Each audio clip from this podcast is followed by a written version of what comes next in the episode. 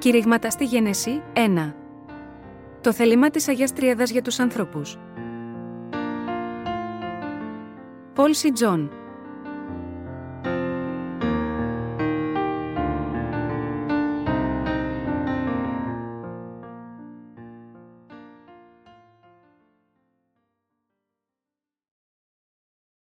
Η Αγία Γραφή δεν είναι ένα βιβλίο επιστήμης αλλά ο λόγος της σωτηρίας. Γένεση 1, 1, 2. Εν αρχή επίησε ο Θεός των ουρανών και την γην. Ιδέ γη το άμορφος και έρημος και σκότω επί του προσώπου της Αβίσου. Και πνεύμα Θεού εφέρετο επί της επιφανίας των υδάτων. Εν αρχή επίησε ο Θεός των ουρανών και την γην. Αυτή η περικοπή από τη Γένεση 1, ένα είναι το πρώτο εδάφιο που συναντάμε όταν ανοίγουμε τη βίβλο. Ο Θεός είπε: Εν αρχή επίησεν ο Θεός των ουρανών και την γην. Ιδέ γη το άμορφος και έρημος και σκότω επί του προσώπου της Αβίσου. Και πνεύμα Θεού εφέρετο επί της επιφανίας των υδάτων. Όταν λέει εδώ, ιδέ γη το άμορφος και έρημος και σκότω επί του προσώπου της Αβίσου, αυτό περιγράφει την κατάσταση των καρδιών εκείνων που δεν είναι αναγεννημένοι. Η βίβλος δεν είναι ένα επιστημονικό βιβλίο. Η Αγία Γραφή είναι ο λόγος της αλήθειας που σώζει τον καθένα από την αμαρτία. Είναι ο λόγος που φέρνει την άφεση της αμαρτίας στην ανθρωπότητα. Ο λόγος των γραφών είναι ο ευλογημένος λόγος της σωτηρίας που ο Θεός μίλησε και εκπλήρωσε στην ανθρωπότητα. Όπως είναι γραμμένο, ερευνάτε τας γραφάς, διότι εσείς νομίζετε ότι εν αυτές έχετε ζωή αιώνιον, και εκείνε είναι εμαρτυρούσε περί εμού, Ιωάννης 5 και 39. Η Αγία Γραφή είναι ο λόγος που ικανώνει την ανθρωπότητα να σωθεί από την αμαρτία και να λάβει αιώνια ζωή. Επομένως, για να σωθεί κάποιος από τις αμαρτίες του, πρέπει πρώτα απ' όλα να συνειδητοποιήσει την κατάσταση της καρδιάς του μέσω του λόγου των γραφών. Όταν ο Θεός είπε εδώ, η δε γη το άμορφος, περιέγραψε την κατάσταση της καρδιάς του καθενός. Ο λόγος του Θεού λέει ότι η καρδιά του καθενός είναι χωρίς μορφή και ότι από τη φύση της είναι θεμελιωδό αμαρτωλή. Στην καρδιά του καθενός είναι παρούσες όλες αυτές οι τρεις συνθήκες έλλειψης μορφής, ερημιάς και σκότους. Για να το πούμε διαφορετικά, η έλλειψη μορφής, η ερημιά και η αμαρτία, είναι ριζωμένες βαθιά στις καρδιές των ανθρώπων, στα μυαλά και στις σκέψεις τους.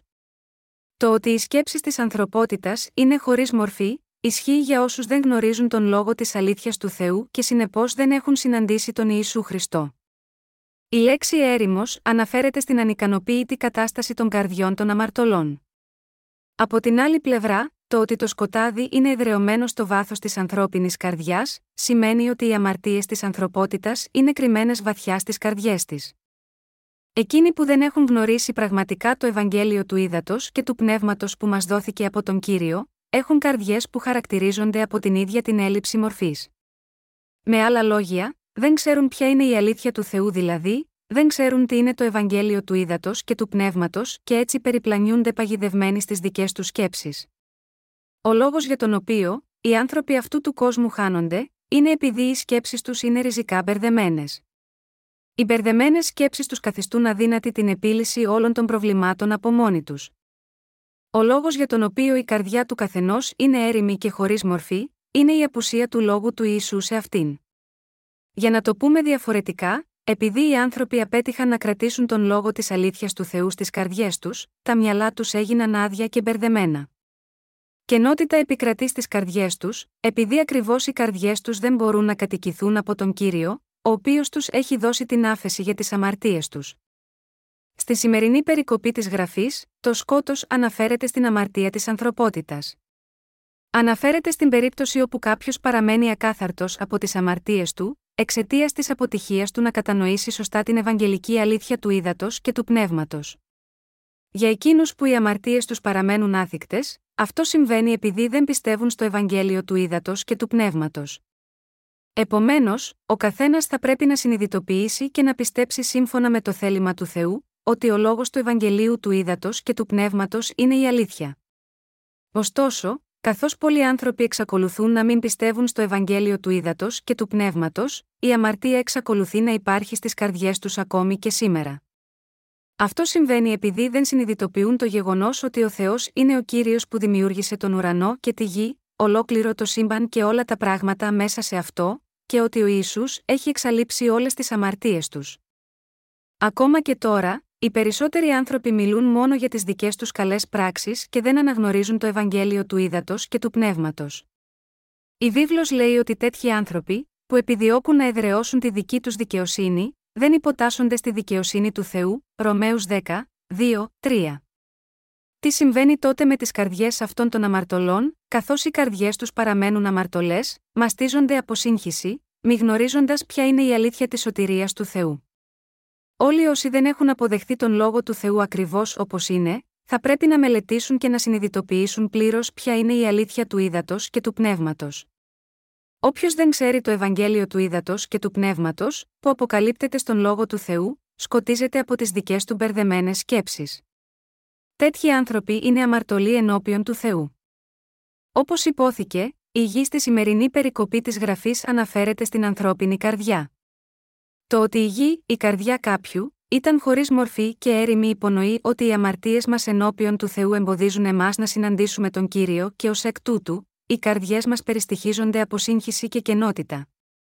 Με άλλα λόγια, η σύγχυση ήρθε στο μυαλό των ανθρώπων όταν απομακρύνθηκαν από τον Θεό και από την αλήθεια του ύδατος, του αίματος και του πνεύματος, μη πιστεύοντας τον πραγματικό λόγο σωτηρίας του Θεού. Συγχριστιανοί μου, αν κάποιος δεν πιστεύει στον Θεό ως σωτήρα του, αυτόν που δημιούργησε τους ουρανούς και την γη, δεν μπορεί να ξέρει την πραγματική αλήθεια. Και όταν κάποιος δεν έχει γνώση της αλήθειας του Θεού, μαστίζεται από σύγχυση. Δεν μπορεί να συνειδητοποιήσει ποιος δημιούργησε τα πάντα σε αυτόν τον κόσμο και ποιος είναι ο Θεός.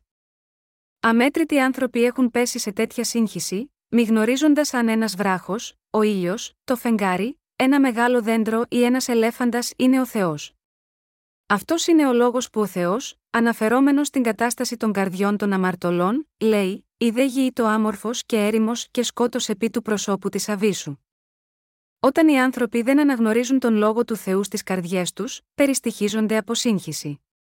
Όταν οι άνθρωποι δεν συνειδητοποιούν πραγματικά ότι ο Θεός που δημιούργησε όλα τα πράγματα δεν είναι άλλος από τον Ιησού Χριστό, ότι ο Ιησούς ήρθε σε αυτή τη γη ενσαρκωμένος με ανθρώπινη σάρκα, ότι ανέλαβε όλες τις αμαρτίες της ανθρωπότητας μια για πάντα μέσα από το βάπτισμα που έλαβε από τον Ιωάννη τον Βαπτιστή, ότι έχισε το πολύτιμο αίμα του στον Σταυρό, και ότι αναστήθηκε από τους νεκρούς και αναλήφθηκε στον ουρανό, είναι όλοι καταδικασμένοι να ζήσουν όλοι τους τη ζωή φυλακισμένοι σε σύγχυση. Κενό και σκοτάδι. Αυτή είναι η αιτία για τον οποία τόσοι πολλοί άνθρωποι αδυνατούν να σωθούν από τις αμαρτίες τους, περιπλανόμενοι για πάντα σε σύγχυση, κενό και σκοτάδι. Συγχριστιανοί μου, ο Ιησούς Χριστός δημιούργησε το σύμπαν μαζί με τον Θεό Πατέρα και το Άγιο Πνεύμα. Είναι αλήθεια αυτό ή όχι, φυσικά είναι αλήθεια. Αυτό σημαίνει ότι ο Ιησούς Χριστός είναι ο Κύριος του σύμπαντος. Η αμαρτία της ανθρωπότητας δεν είναι άλλη από την απομάκρυνση από τον Θεό της αλήθειας, ότι δεν πιστεύουν στον Ιησού Χριστό με την καρδιά τους ως σωτήρα τους, τον Ιησού που ήρθε με το Ευαγγέλιο του Ήδατος και του Πνεύματος, Ιωάννης 16, 9. Δεν είναι αμαρτία για τους ανθρώπους να μην πιστεύουν με την καρδιά τους ως Κύριό τους, στον Κύριο που τους δημιούργησε και να μην αναγνωρίσουν τον αρχικό τους δημιουργό, φυσικά είναι. Με άλλα λόγια, είναι αμαρτία όταν κάποιος δεν πιστεύει στον Ιησού Χριστό ως σωτήρα του, και δεν μπορεί να πιστέψει ότι εκείνος έχει σβήσει τις αμαρτίες μας με το Ευαγγέλιο του Ήδατος και του Πνεύματος. Η ίδια η αμαρτία οδηγεί κάποιον να πέσει στην καταστροφή, όταν απομακρύνεται από τον Ιησού Χριστό. Αυτό είναι το μονοπάτι που οδηγεί την ανθρωπότητα σε σύγχυση. Όσοι απομακρύνονται από τον Θεό μην πιστεύοντας σε αυτόν χάνονται, επειδή δεν πιστεύουν στον λόγο της αλήθειας. Η ερημιά και η αμαρτία στις καρδιές των ανθρώπων. Δεν υπάρχει κανένας άλλος παρά μόνο ο Ιησούς, που μπορεί να δώσει πραγματική ικανοποίηση σε εμάς τους ανθρώπους. Ωστόσο, επειδή οι άνθρωποι δεν αποδέχονται αυτό που ο Ιησούς ο σωτήρας μας κατόρθωσε όταν ήρθε σε αυτή τη γη, ο Χριστός δεν μπορεί να μπει και να κατοικήσει στις καρδιές τους και γάμα γιώτα, αυτό μέσα σε αυτές υπάρχει μόνο ερημιά. Για να γεμίσουν τις έρημες καρδιές τους, οι άνθρωποι πρέπει να δεχθούν μέσα σε αυτές τον λόγο του Ιησού, ο οποίος είναι γεμάτος με όλες τις αλήθειες. Για να γίνει αυτό, πρέπει να πιστέψουμε με τις καρδιές μας σε όμικρον με τόνο, τι έκανε ο Ισού όταν ήρθε σε αυτή τη γη. Πρέπει να δεχτούμε στις καρδιές μας ότι ο Ισού βαφτίστηκε για να αναλάβει όλες τις αμαρτίες μας, ότι έχισε το αίμα του, πέθανε στον Σταυρό και αναστήθηκε από τους νεκρούς. Αν πραγματικά αναγνωρίσετε με την καρδιά σας και αποδεχτείτε αυτό που έκανε ο Ιησούς για σας, τότε η ερημιά στις καρδιές σας σίγουρα θα εξαφανιστεί. Η ανθρώπινη καρδιά χαρακτηρίζεται επίσης από σκοτάδι. Όταν η βίβλος λέει «σκότος επί του προσώπου της Αβίσου», σημαίνει ότι οι αμαρτίες του καθενός είναι τόσο βαθιά ριζωμένες στην καρδιά του, ώστε δεν το συνειδητοποιεί ο ίδιος. Σημαίνει επίσης ότι οι άνθρωποι προσπαθούν να κρύψουν τις αμαρτίες τους στη ζωή τους. Συγχριστιανοί μου, εάν κάποιος κρύβει τις αμαρτίες του και αρνείται να αναγνωρίσει την αμαρτωλότητά του, τότε θα συνεχίσει να ζει φυλακισμένος στο σκοτάδι. Και δεν θα αναγεννηθεί, ώστε να γίνει κάποιος που μπορεί να ικανοποιήσει τον Θεό. Εάν κάποιος δεν συνειδητοποιήσει και παραδεχθεί πόσο αδύναμος και κακός είναι, τότε στο τέλος δεν θα μπορέσει να συναντήσει τον Θεό του ελέους και δεν θα γνωρίσει τον Θεό της σωτηρίας μέσω του λόγου. Εάν κάποιος δεν αναγνωρίσει τον λόγο του Θεού, δεν θα μπορέσει ποτέ να γνωρίσει τον αληθινό του εαυτό, και αν δεν γνωρίσει τον αληθινό του εαυτό, τότε θα εγκαταλείψει τον Θεό. Επειδή οι άνθρωποι δεν μπορούν να αναγνωρίσουν τον Θεό, προσπαθούν να κρύψουν τις αμαρτίες τους, επιχειρώντας να εδρεωθούν ως ενάρετοι άνθρωποι και να προστατέψουν μόνοι τους εαυτούς τους. Αυτό συμβαίνει όταν κάποιος δεν αναγνωρίζει τον λόγο της αλήθειας του Θεού. Συγχριστιανοί μου, αυτό είναι αμαρτία. Όλοι όσοι έχουν απομακρυνθεί από τον Θεό και δεν πιστεύουν στον λόγο του, είναι αμαρτωλοί. Από την αρχή, ο Θεός μιλούσε σε τέτοιους αμαρτωλούς, λέγοντάς τους ότι οι καρδιές τους είναι άμορφες και έρημες και ότι το σκοτάδι ήταν πάνω από την άβυσο. Ο Θεός εργάζεται μέσα μας μόνο μέσω του λόγου του. Η βίβλος λέει ότι πνεύμα Θεού εφαίρετο επί της επιφανίας των υδάτων. Με ποιο μέσο απομακρύνει ο Θεός τις παραβάσεις των αμαρτωλών, ο Θεός αφαιρεί όλες τις αμαρτίες όλων των ανθρώπων μέσω του λόγου του. Στην βίβλο, αυτό το νερό αναφέρεται στον λόγο της αλήθειας του Θεού. Η γη αναφέρεται στην ανθρώπινη καρδιά. Και η θάλασσα αναφέρεται στον κόσμο. Όταν λέει εδώ, Πνεύμα Θεού εφαίρετο επί της επιφανίας των υδάτων, υποδηλώνει που λειτουργεί το Πνεύμα του Θεού, υπονοώντας ότι το Άγιο Πνεύμα λειτουργεί μέσα στα όρια του υπομένου λόγου του. Όταν οι άνθρωποι δέχονται τον λόγο του Θεού και πιστεύουν σε αυτόν, ο Θεός θα εργαστεί στις καρδιές τους με τον λόγο του, θα εξαλείψει όλες τις αμαρτίες των καρδιών τους και θα τους σώσει όλους. Ο Θεός δημιούργησε το σύμπαν με τον λόγο του και επίσης μέσω αυτού έχει εξηλαιώσει όλες τις αμαρτίες καθενός αμαρτωλού. Τι σημαίνει, λοιπόν, όταν η βίβλος λέει ότι το Άγιο Πνεύμα, που είναι ο ίδιος Θεός, αιωρούνταν πάνω από το νερό, αυτό σημαίνει ότι το Πνεύμα του Θεού δηλαδή, το Άγιο Πνεύμα δεν μπορούσε να μπει στις καρδιές των αμαρτωλών. Αυτή η περικοπή λέει σε εμάς ότι, παρόλο που ο Θεός θέλει να κατοικήσει στις καρδιές των ανθρώπων και να είναι μαζί τους, δεν μπορεί να το κάνει όσο υπάρχει αμαρτία στις καρδιές τους. Ο Θεός, το Άγιο Πνεύμα, θέλει να μπει στις καρδιές όλων, αλλά μπορεί να μπει μόνο στις καρδιές όσων έχουν λάβει άφεση από τις αμαρτίες τους. Αυτή είναι η αιτία για τον οποία πρέπει να πιστέψουμε στον λόγο που κηρύχθηκε από τον Ιησού και να δεχτούμε στην καρδιά μας την άφεση της αμαρτίας που έρχεται από το νερό και το πνεύμα. Τότε είναι που ο κύριος μπορεί να έρθει μέσα μας. Ποιος δημιούργησε το σύμπαν, ο Ισού, ο ίδιος ο Θεός. Ουσιαστικά μιλώντας, ο Ιησούς είναι ο ίδιος Θεός, αυτός που μας έφτιαξε και δημιούργησε το σύμπαν. Επιπλέον ο Ισού είναι ο σωτήρας Θεός που ήρθε σε αυτή τη γη για να σώσει εμάς τους ανθρώπους από όλες τις αμαρτίες. Ο Ισού είναι ο Θεός που δημιούργησε όλη τη φύση. Πώς λοιπόν, μπορούμε να συναντήσουμε αυτόν τον Ιησού, μέσω του λόγου της αλήθειας του Θεού μπορούμε να συναντήσουμε τον Ιησού. Όταν πιστεύουμε στον Ευαγγελικό λόγο της αλήθειας σχετικά με την άφεση της αμαρτίας, μπορούμε πράγματι να συγχωρεθούμε από όλες τις αμαρτίες μας και να συναντήσουμε τον Θεό. Μπορούμε τότε να καταλάβουμε ποιος είναι ο Θεός, τι είδους σχέση έχουμε με τον Θεό, τι είναι η αμαρτία για την οποία μιλάει ο Θεός, τι είναι η σωτηρία δηλαδή, η άφεση της αμαρτίας για την οποία ο Θεός μιλάει, τι είναι η αιώνια ζωή που έχει δοθεί από τον Θεό, και τι είδους ευλογίες έχει δώσει σε εμάς ο Θεός, έχοντας πίστη στον Ιησού. Μπορούμε να πιστέψουμε στον Θεό με τις καρδιές μας. Ο Θεός εργάζεται σε όσους πιστεύουν σε αυτόν τον αληθινό λόγο σωτηρίας. Έτσι ο Θεός σώζει τους πιστούς μέσω αυτού του λόγου, παραχωρώντας άφεση για όλες τις αμαρτίες τους. Ο κύριος έχει δώσει την άφεση της αμαρτίας σε όσους πιστεύουν στον λόγο της σωτηρίας του Θεού. Ωστόσο, αν κάποιος δεν ακούει και δεν πιστεύει στον λόγο της αλήθειας του Θεού, και συνεπώς οι αμαρτίες της καρδιάς του παραμένουν άθικτες, τότε ο Θεός δεν μπορεί να μπει στην καρδιά του. Αυτός είναι ο λόγος που ο Θεός αιωρείται γύρω μας, λέγοντάς μας να λάβουμε πρώτα την άφεση της αμαρτίας που προσφέρεται σε όλους εντελώς δωρεάν. Γι' αυτό η βίβλος λέει: Και πνεύμα Θεού εφέρετο επί της επιφανίας των υδάτων. Τι, λοιπόν, είναι η αμαρτία της ανθρωπότητας, πρώτον, είναι η απόρριψη του λόγου της σωτηρίας του Θεού, ο οποίος φέρνει την αληθινή άφεση της αμαρτίας, και η άρνηση να πιστέψουμε με την καρδιά μας σε αυτόν. Για την ανθρωπότητα η δυσπιστία στην αλήθεια της σωτηρίας του Θεού είναι η διάπραξη μιας μεγάλης αμαρτίας εναντίον του Θεού. Οι άνθρωποι συχνά θεωρούν ότι η αμαρτία είναι μόνο όταν διαπράττουν μια ιδιαίτερα σοβαρή παράβαση, αλλά αυτό δεν είναι η μόνη αμαρτία. Η απιστία στον Ιησού Χριστό, που είναι ο ίδιος ο λόγος, είναι αμαρτία. Η πραγματική, πιο ουσιαστική αμαρτία, είναι η αποτυχία αναγνώρισης και πίστης στον λόγο του Θεού. Παρόλα αυτά, όσοι έχουν πέσει σε σύγχυση, σκέφτονται μόνοι τους, ανεξάρτητα από τον Θεό, πιστεύοντας ότι η αμαρτία είναι μόνο όταν διαπράττουν κάποιο αδίκημα, ότι δηλαδή αυτή η ανεπάρκεια των πράξεων τους είναι αμαρτία. Αντίθετα, όταν ο Θεός δημιούργησε τους ουρανούς και την γη, είπε στους ανθρώπους ότι είναι αμαρτία το να μην πιστεύει στην ύπαρξή του και στον λόγο του, καθιστώντας σαφές ότι αυτή είναι η αρχή της αμαρτίας, η προέλευση και η ουσία της. Τι είδους αμαρτωλοί, λοιπόν, έχουν γίνει οι άνθρωποι με το να μην πιστεύουν στον Θεό και στον λόγο του, ο Θεός είπε στον Αδάμ και την Εύα, από παντός δένδρου του παραδείσου ελευθέρο θέλεις τρόγι, από δε του ξύλου της γνώσεως του καλού και του κακού δεν θέλεις φάγει απ' αυτού διότι καθ in ημέραν φάγεις απ' αυτού, θέλεις εξάπαντος αποθάνει Γένεση 2, 16, 17. Παρόλο που ο Αδάμ πίστευε στον Θεό, δεν πίστευε εντελώς τον λόγο που υπόθηκε, και έτσι κατέληξε να φάει τον καρπό του δέντρου της γνώσης του καλού και του κακού. Από εδώ ξεκίνησε η αμαρτία.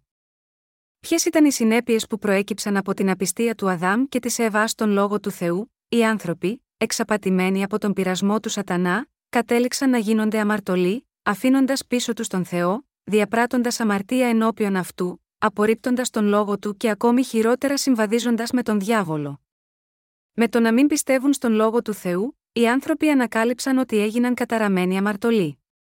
Όλοι όσοι έχουν απομακρυνθεί από τον Θεό μη πιστεύοντας τον λόγο του, έχουν γίνει αμαρτωλοί ενώπιον του Θεού. Έτσι η ανθρωπότητα έγινε καταραμένη, προορισμένη να καταδικαστεί από τον Θεό. Για να σωθεί ένας αμαρτωλός από την κατάρα του Θεού, πρέπει να πιστέψεις στο Ευαγγέλιο του Ήδατος και του Πνεύματος, που έχει γίνει η δικαιοσύνη του Θεού. Μόνο όταν η ανθρωπότητα πιστεύει σε αυτό τον λόγο της αλήθειας μπορεί να επιστρέψει στον Θεό. Όλοι εμείς οι άνθρωποι πρέπει να επιστρέψουμε στον αληθινό λόγο του Θεού, να τον δεχτούμε και να τον πιστέψουμε. Για να επιστρέψει ο αμαρτωλός στον Θεό, πρέπει να αρνηθεί την δυσπιστία του, την άρνησή του να πιστέψει στον λόγο της αλήθειας του Θεού. Από το βιβλίο της Γένεσης, όλοι μας μπορούμε να μάθουμε τι είναι η αμαρτία όπως μίλησε για αυτήν ο Θεός, πώς έρχεται ο Θεός στους αμαρτωλούς και πώς προετοιμάστηκε το έργο του για σωτηρία και ευλογίες. Όταν εμείς οι άνθρωποι πέσαμε στην αμαρτία, ο κύριος μας Ιησούς, ο οποίος είναι ο ίδιος Θεός, ήρθε σε μας ως σωτήρας των αμαρτωλών και απομάκρυνε όλες τις αμαρτίες του κάθε αμαρτωλού. Με τον λόγο του ο Θεός δημιούργησε τους ουρανούς και την γη. Επίσης με τον λόγο του ο Θεός έχει δώσει σε εμάς την άφεση των αμαρτιών μας, καθώς και τη βασιλεία του ουρανού. Όταν ο Θεός δημιούργησε τους ουρανούς και την γη, τους έκανε με τον λόγο του. Όταν ο Θεός δημιούργησε τα πάντα κάτω από τους ουρανούς και επάνω στη γη, διέταξε με τον λόγο του.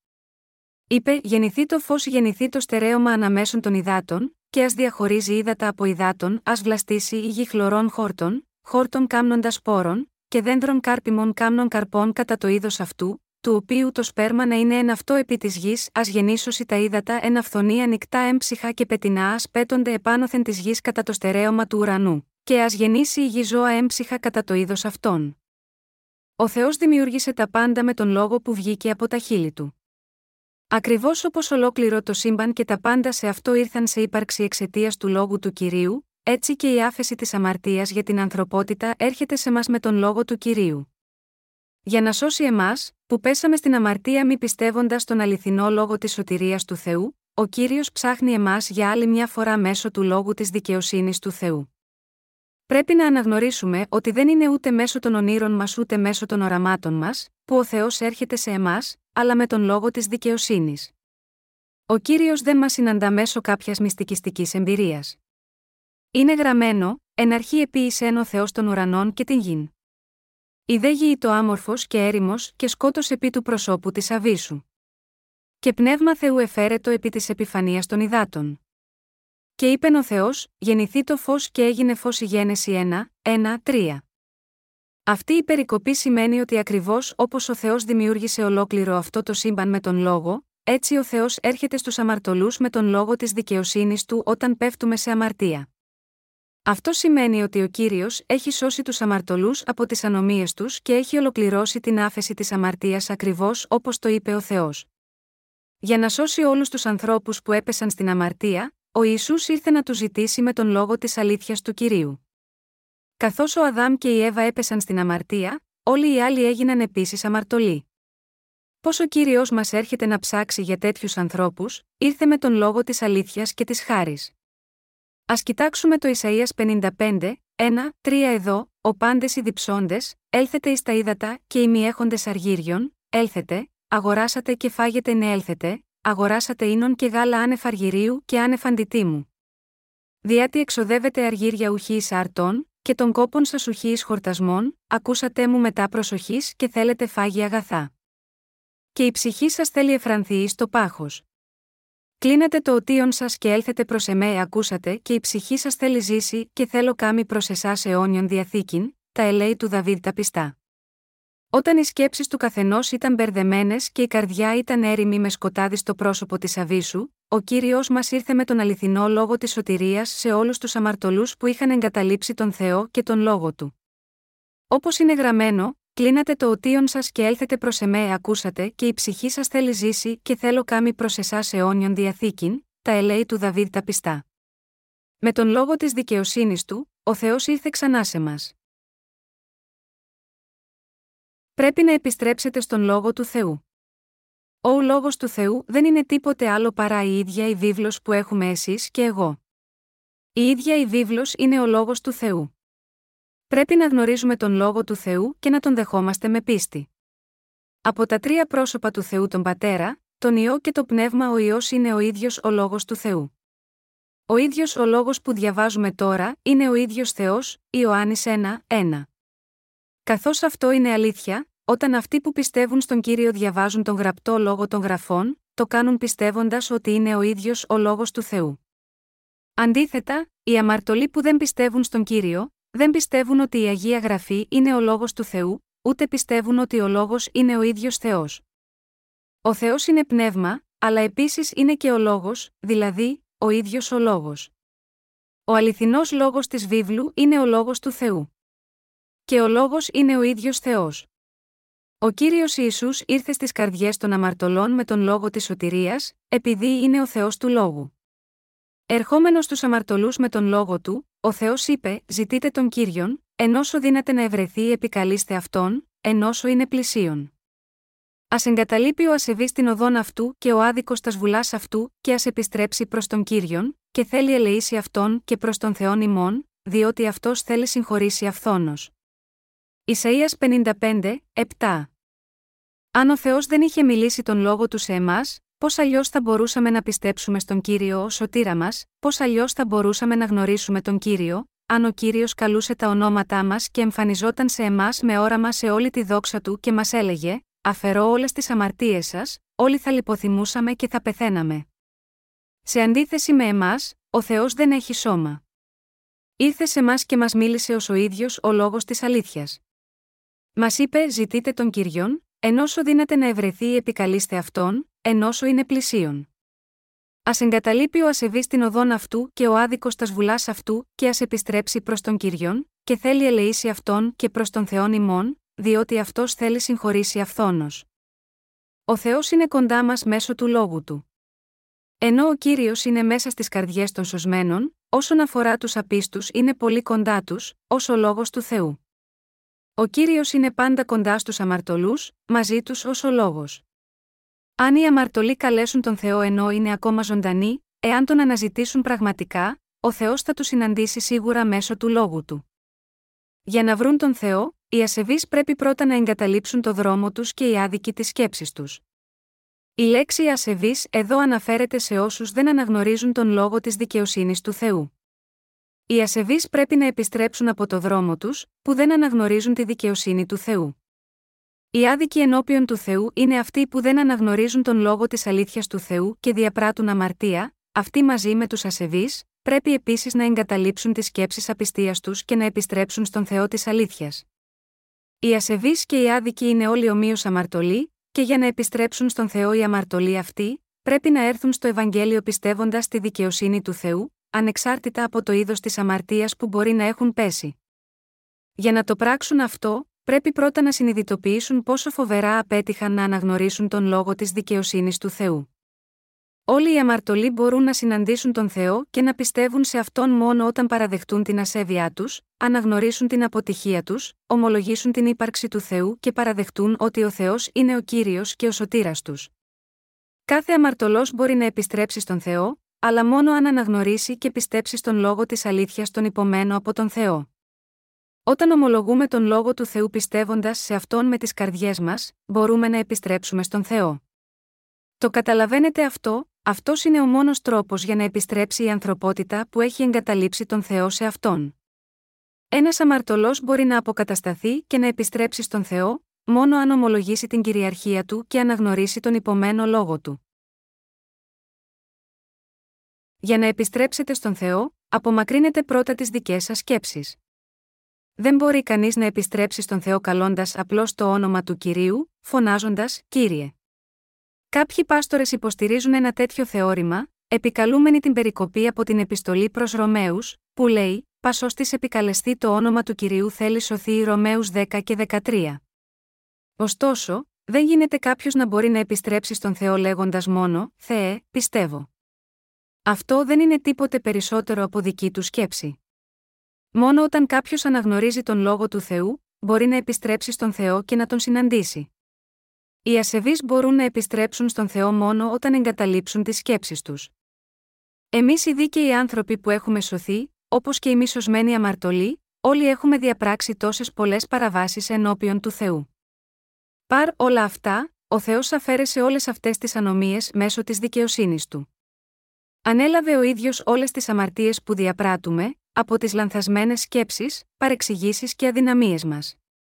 Ο κύριος μας, αφαίρεσε όλες αυτές τις αμαρτίες που οι άνθρωποι διαπράττουν από τις αδυναμίες και την άγνοιά τους. Συνειδητοποιείτε πόσο αγνώμονες είναι οι άνθρωποι ενώπιον του Θεού, πόσο συχνά έχουμε σκεφτεί λανθασμένα, παρανοημένα και παρεξηγημένα, και έχουμε αποτύχει να δούμε σωστά, μόνο επειδή δεν έχουμε καθόλου αντίληψη, αυτός είναι ο λόγος που καταλήγουμε να διαπράττουμε αμαρτία σε αυτόν τον κόσμο. Παρ όλα αυτά, όμως, δεν αφαίρεσε ο Ιησούς όλες αυτές τις αμαρτίες, πράγματι, ο Ιησούς επομίστηκε όλες τις αμαρτίες μας και τις αφαίρεσε. Ο Ιησούς είναι ο σωτήρας μας. Στην περικοπή από τον Ισαΐα που αναφέρθηκε παραπάνω, υπόθηκε. Α εγκαταλείπει ο ασεβή την οδόν αυτού και ο άδικος τας σβουλά αυτού, και ας επιστρέψει προς τον κύριον, και θέλει ελεήσει αυτόν και προς τον Θεόν ημών, διότι αυτός θέλει συγχωρήσει αυθόνος.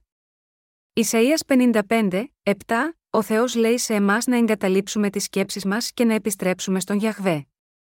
Συγχριστιανοί μου, καταλαβαίνετε πόσο κακές είναι οι σκέψεις μας ενώπιον του Θεού, οι σκέψεις μας είναι σκέτη κακία.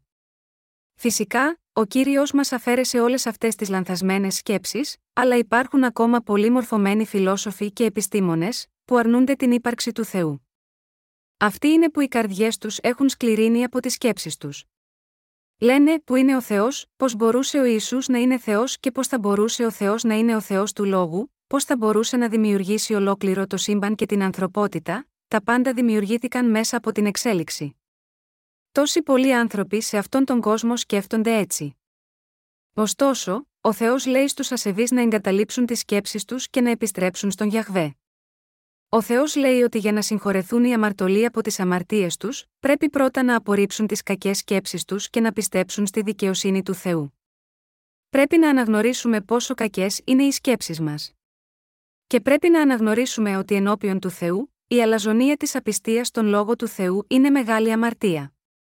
Ακόμα και έτσι, ο κύριος μας ανέλαβε όλες τις αμαρτίες της ανθρωπότητας με το βάπτισμα, από τις αμαρτίες που διαπράχθηκαν από αδυναμία μέχρι την κακία των σκέψεων και των πράξεων μας.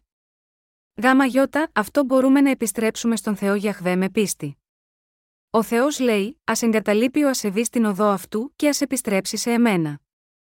Είναι οι σκέψεις μας ελαττωματικές ή άψογες ενώπιον του Θεού, είναι οι σκέψεις σας έντιμες ή ανήθικες, πρέπει να αναγνωρίσουμε ότι όλες οι σκέψεις που έχουμε, εκτός του λόγου, εκτός από την πίστη μας στον υπομένο από τον Θεό λόγο, και τις σκέψεις που απορρέουν από αυτή την πίστη, είναι κακές. Οι ανθρώπινες σκέψεις είναι κατά βάση σφαλερές. Μεταξύ των δικών μας σκέψεων και του λόγου του Θεού, ποιο είναι το σωστό, φυσικά ο λόγος του Θεού είναι σωστός. Ο Φρίντριχ Νίτσε, 1844-1900, ένας Γερμανός υπαρξιστής φιλόσοφος, κατέληξε από μόνος του στο συμπέρασμα ότι ο Θεός ήταν νεκρός. Σκέφτηκε, οι κακοί είναι τόσο ισχυροί σε αυτόν τον κόσμο, παρόλο που κάνουν τόσο πολύ κακό, επειδή ο Θεός είναι νεκρός. Συνεπώς ο Θεός είναι νεκρός. Ενώ ο Νίτσε ήταν σε κάποιο ταξίδι, ναυάγησε και επιβιβάστηκε μια σωσίβια λέμβο. Αλλά τα κύματα ήταν τόσο ψηλά που κινδύνευε να πνιγεί, και λέγεται ότι κατέληξε να προσεύχεται στον Θεό, παρακαλώντας: Θεέ, σε παρακαλώ σώσε με. Ο Νίτσε, ο οποίος είχε δηλώσει ότι ο Θεός ήταν νεκρός, ζήτησε από εκείνον να τον σώσει. Έτσι ο Θεός τον έσωσε και πάτησε ξανά το πόδι του στην στεριά. Μετά από λίγες μέρες, όταν ο Νίτσε έδωσε μία διάλεξη, υποστήριξε και πάλι: Δεν υπάρχει Θεός. Ο Θεός είναι νεκρός. Στη διάλεξη υπήρχαν μερικοί επιβάτες που είχαν ναυαγίσει με τον Νίτσε και ακούστηκαν να λένε: Αυτός ο Νίτσε είναι παράξενος. Όταν ήταν στη θάλασσα, είπε ότι ο Θεός ήταν ζωντανός, αλλά τώρα που είναι στη στεριά, λέει ότι ο Θεός είναι νεκρός. Συνεπώς οι ιδέες του πρέπει να είναι λανθασμένες. Έτσι σκέφτονται όλοι οι άνθρωποι. Όταν αντιμετωπίζουν κάποια έκτακτη ανάγκη, αναζητούν τον Θεό, αλλά μόλις αισθανθούν άνετα, λένε ότι ο Θεός είναι νεκρός. Γιατί το κάνουν αυτό, επειδή αυτοί οι άνθρωποι δεν θέλουν να παραδοθούν στον Θεό. Αυτό είναι το αμάρτημα της απιστίας στον Θεό, και τέτοιοι άνθρωποι είναι οι χειρότεροι των αμαρτωλών που εγκατέλειψαν τον Θεό. Ο λόγος της αλήθειας του Θεού διαφέρει από τις σκέψεις της ανθρωπότητας. Αν θέλετε να σώσετε την ψυχή σας από την αμαρτία, τότε παραμερίστε τις δικές σας ανθρώπινες σκέψεις. Και σκεφτείτε το βάπτισμα και τον σταυρό του Ιησού Χριστού, που ήρθε με τον λόγο του Θεού. Οι πλανερές σκέψεις μας κάνουν να απορρίπτουμε τον λόγο του Ιησού. Ο κύριος λέει: Έλθετε προς με, πάντε οικοποιώντε και πεφορτισμένοι, και εγώ θέλω σας αναπαύσει Ματθαίος 11 και 28. Ο κύριος ανέλαβε επάνω του όλες τις αμαρτίες μας μέσω του βαπτίσματός του. Ω εκ τούτου, για να συναντήσουν οι αμαρτωλοί τον Θεό, πρέπει να παραμερίσουν τις σκέψεις τους και να επιστρέψουν στον Ιησού Χριστό. Η βίβλος λέει ότι ο Θεός τότε θα κάνει έλεος επάνω τους. Από τη συμπόνια του για τους αμαρτωλούς, ο Ισού ανέλαβε στο σώμα του όλες τις παραβάσεις τους με το βάπτισμα του Ιωάννη πριν από 2.000 χρόνια. Είναι γραμμένο, διότι ευουλέ μου δεν είναι βουλέ ημών ουδέ οδή ημών εωδή μου, λέγει κύριος. Αλ όσον είναι υψηλή η ουρανή από της γης, ούτως εωδή μου είναι υψηλότερε των οδών ημών. Και ευουλέ μου των βουλών ημών. Ισαΐας 55, 8, 9, οι δίκαιες σκέψεις του Θεού και οι δικές μας ανθρώπινες σκέψεις είναι θεμελιωδώς διαφορετικές. Είναι σε εντελώς διαφορετικό επίπεδο. Στις δικές μας σκέψεις, εμείς οι άνθρωποι παραπονιόμαστε, γιατί με έκανε ο Θεός, για να υποφέρω έτσι σε αυτόν τον κόσμο, δεν καταλαβαίνω γιατί με έκανε, γιατί με γέννησε έτσι. Και εκείνοι που κατηγορούν τον Θεό, κατηγορούν επίσης τους γονείς τους.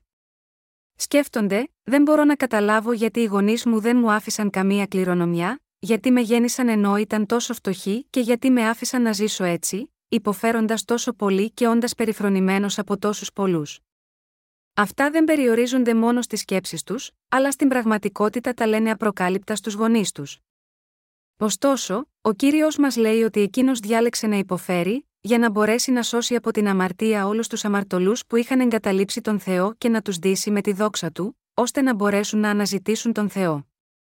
Η ανθρωπότητα δεν θα αναζητούσε τον Θεό αν όλα ήταν απλά ωραία και δεν υπήρχε κανένας πόνος στη γη. Αν οι άνθρωποι δεν είχαν ανεπάρκειες ή αδυναμίες, δεν θα μπορούσαν να γίνουν τέκνα του Θεού πιστεύοντας τον Ιησού. Αυτή είναι η αιτία για τον οποία ο Θεός επέτρεψε στην ανθρωπότητα να υποφέρει σε αυτή τη γη, αλλά μόνο για λίγο. Αυτό έγινε επειδή οι σκέψεις της ανθρωπότητας και οι σκέψεις του Θεού είναι τελείως διαφορετικές. Οι άνθρωποι λένε, ίσως ο Θεός μας έκανε αποπλήξη, σαν παιχνίδια του, για να ψυχαγωγήσει τον εαυτό του. Πολλοί είναι επιρρεπείς στο να σκέφτονται έτσι. Αυτή είναι η αιτία για τον οποία ορισμένοι άνθρωποι καταργούνται και κατηγορούν τον Θεό.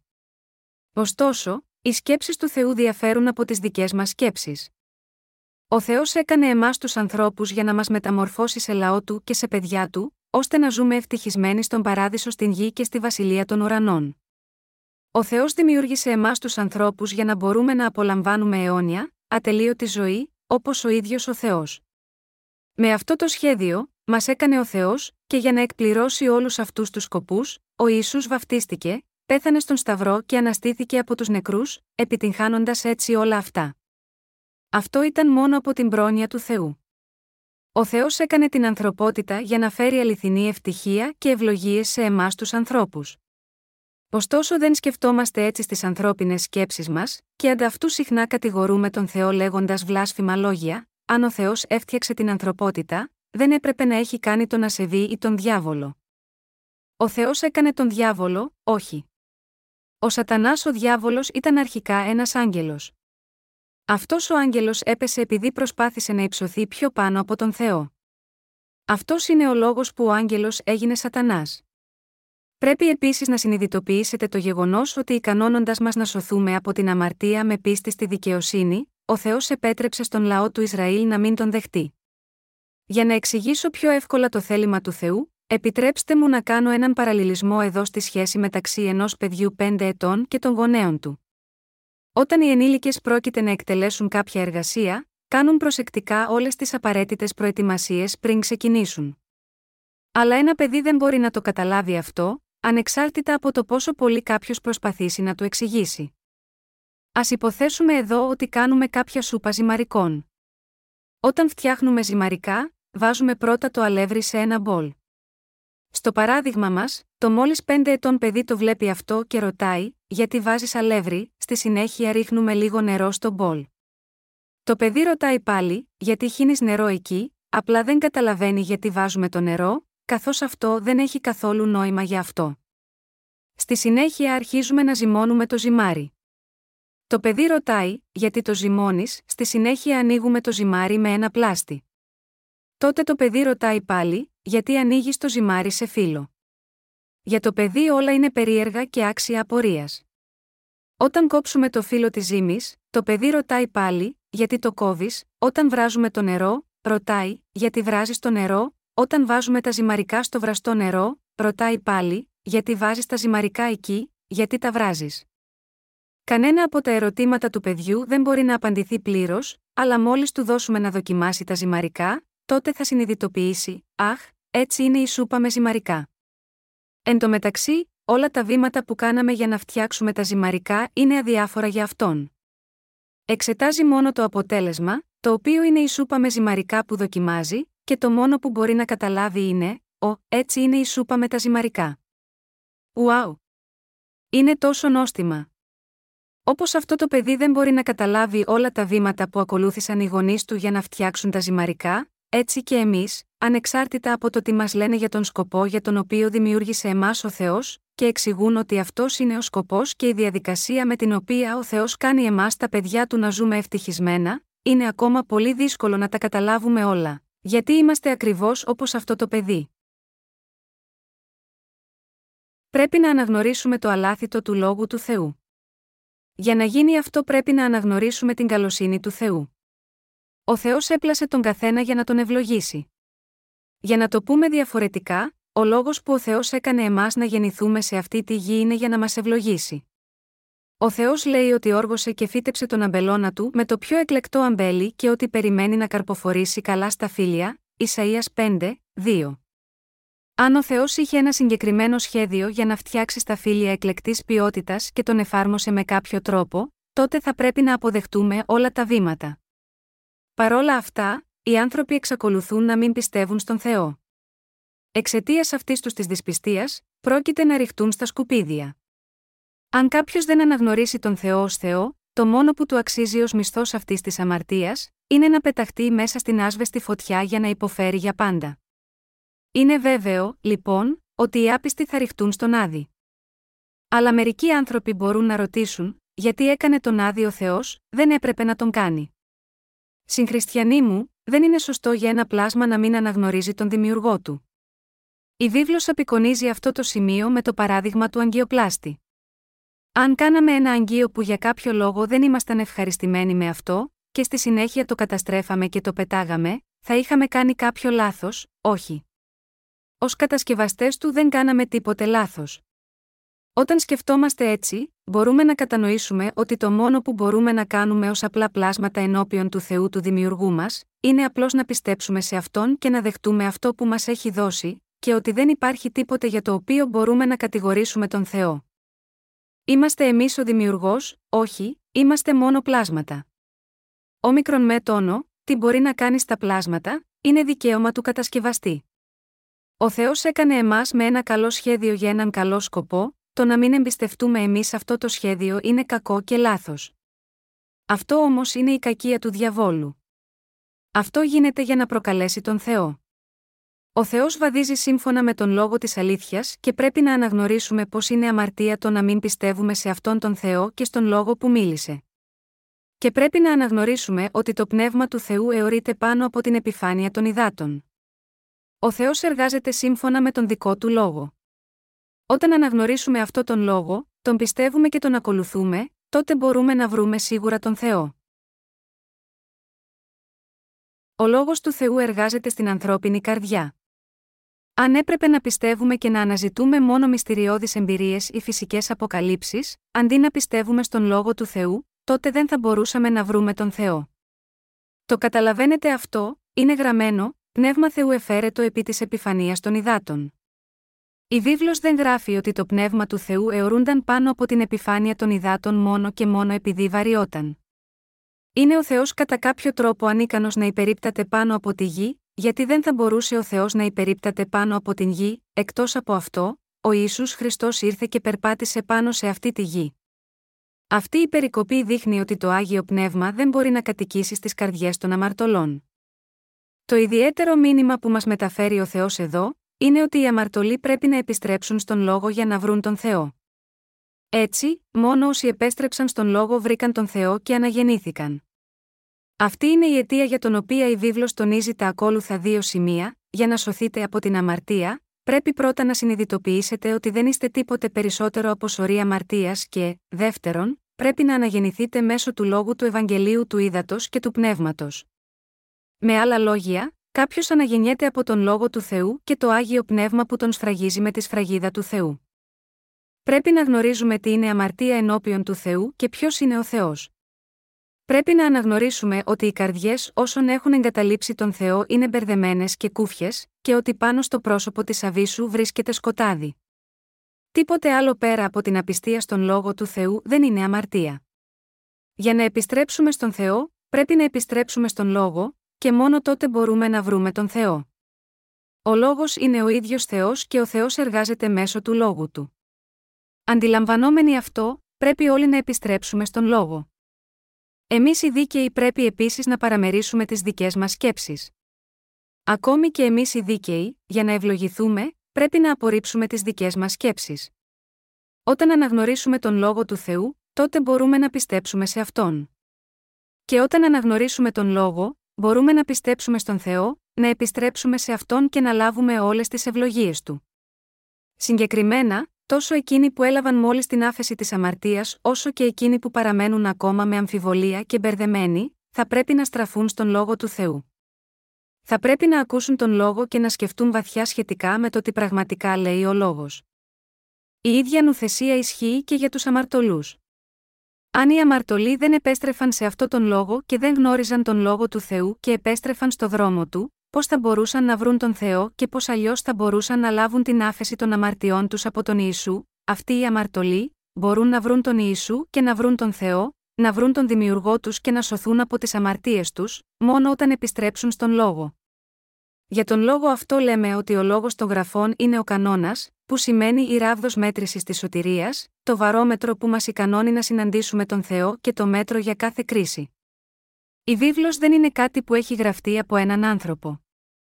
Ο ίδιος ο Θεός έγραψε τη βίβλο, και ακόμα ως αυτή τη στιγμή, συνεχίζει να μεταμορφώνει αμέτρητες ζωές.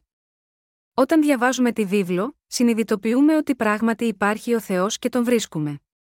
Και όταν πιστεύουμε στον λόγο, αυτός ο λόγος έρχεται στις καρδιές μας και εργάζεται στη ζωή μας. Ο λόγος μπαίνει μέσα στο μυαλό μας για να δουλέψει στις ζωές μας και επίσης καταστρέφει τις λανθασμένες μας σκέψεις. Και ο λόγος μας ικανώνει να λάβουμε την άφεση των αμαρτιών μας και να ακολουθήσουμε το θέλημα του Θεού. Καθώς ο λόγος είναι ζωντανός και ενεργός, δουλεύει στην καρδιά των πιστών με δύναμη. Εν αρχή επίησε εν ο Θεός των ουρανών και την γην. Πώς συναντά ο Θεός εμάς τους ανθρώπους, που πέσαμε στην αμαρτία, από τη σημερινή περικοπή της γραφής, είδαμε την απάντηση στο ερώτημα αυτό, δηλαδή πώς ο Θεός έρχεται σε εμά και εργάζεται στις ζωές μας. Μέσω του λόγου του ο Θεός έρχεται να μας αναζητήσει και εργάζεται σε αυτόν τον κόσμο. Το συνειδητοποιείτε τώρα αυτό. Δίνω όλες μου τις ευχαριστίες στον κύριο μας.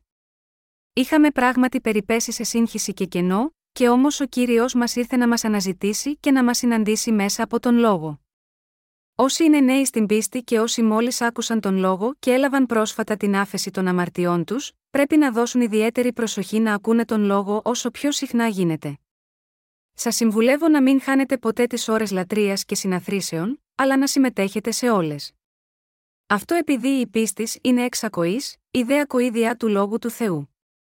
Ρωμαίους 10 και 17 όταν ακούμε τον αληθινό λόγο του Ευαγγελίου του Ήδατος και του Πνεύματος, μπορούμε να γνωρίσουμε τον Θεό και να απαντηθούν όλα τα ερωτήματά μας. Ο λόγος του Θεού δεν είναι ένα επιστημονικό βιβλίο, αλλά είναι ο λόγος της σωτηρίας.